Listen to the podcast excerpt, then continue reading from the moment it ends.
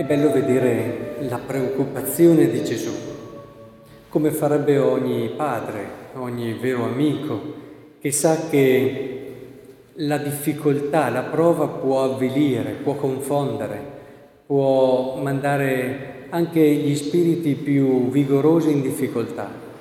E allora si preoccupa di dare quella risorsa in più, quell'aiuto in più, quel sostegno in più. E, ed è interessante che tra, varie, tra, i vari aiuti che dà ricorda che il Signore, Dio, manderà il Paraclito. No? Quando verrà il Paraclito che io vi manderò dal Padre, lo Spirito della verità che procede dal Padre, egli vi darà testimonianza di me e anche voi date testimonianza perché siete con me fin dal principio. Ci stiamo preparando a vivere la Pentecoste, ormai siamo a meno di 15 giorni da questa grande solennità e le letture, vedrete, ci prepareranno giorno dopo giorno a vivere bene questo evento. Lo Spirito Santo, ecco, cerchiamo di conoscerlo meglio in quelli che sono aspetti della sua, della sua natura, ma soprattutto del, della sua missione. Qui ci viene detto che viene mandato dal Padre, ed è Gesù che lo manderà, perché, il figlio che lo manderà, perché possa aiutarci nei momenti di difficoltà. Il Paraclito com'è che ci aiuta nei momenti di difficoltà? Ci aiuta, dice qui, dando testimonianza di Gesù e quindi ricorderà quello che è stato di Cristo, quello che Lui ci ha detto. Lo Spirito Santo in fondo lavora nel nostro cuore per aiutarci a entrare meglio nel mistero di Cristo affinché possiamo superare le prove. Qui si parla di prove, so, chiunque vi ucciderà crederà di rendere culto a Dio, vi scacceranno dalle sinagoghe. Al giorno d'oggi ci sono più altri tipi di prove, eh, che, anche se in certi stati ci sono ancora violenze contro i credenti, diciamo che normalmente ci sono altri tipi di prove.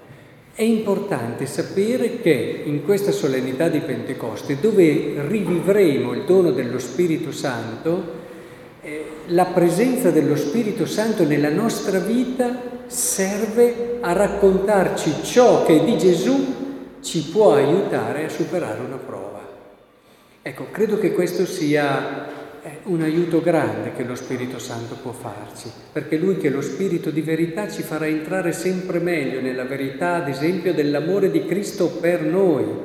Eh, quante volte ti trovi in difficoltà, magari senti Dio lontano, senti che sei solo, magari dici ma perché Dio non intervieni? Ecco che lo Spirito Santo ti racconta come Dio ti ha amato, un amore che va al di là di questo che è il momento presente e che ti conferma anche in questo momento presente che chi ti ha amato e ha amato l'uomo in questo modo non può non essere vicino a te, non ti può accompagnare anche in questo momento di tenebra e così via. Quindi la presenza dello Spirito Santo è importantissima.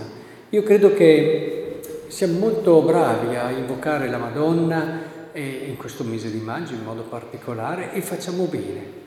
E siamo magari legati a Gesù perché il mistero dell'Eucaristia, poi la figura di Gesù è una figura che ha un fascino essendo il Dio che si è fatto carne, anche quella tra virgolette che più riusciamo a riconoscere, nella quale riusciamo a ritrovarci. Lo Spirito Santo, insomma, lo Spirito Santo si fa più fatica a come dire, a immaginarlo e soprattutto a sentire che può essere davvero importante e decisivo per me. Ecco, in questo periodo spero davvero che, aiutati dalla parola di Dio, possiamo arrivare alla Pentecoste con un'altra consapevolezza, molto più viva, molto più lucida, che lo Spirito Santo è davvero protagonista nella nostra storia e che sarà decisivo per la nostra vita.